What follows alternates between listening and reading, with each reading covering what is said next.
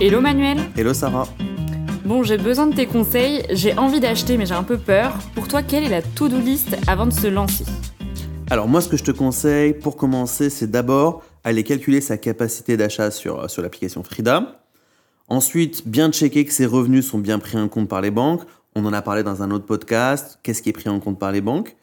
S'assurer d'avoir un peu d'apport, ça c'est très important parce que se lancer dans le financement d'un projet immobilier sans apport, c'est assez galère.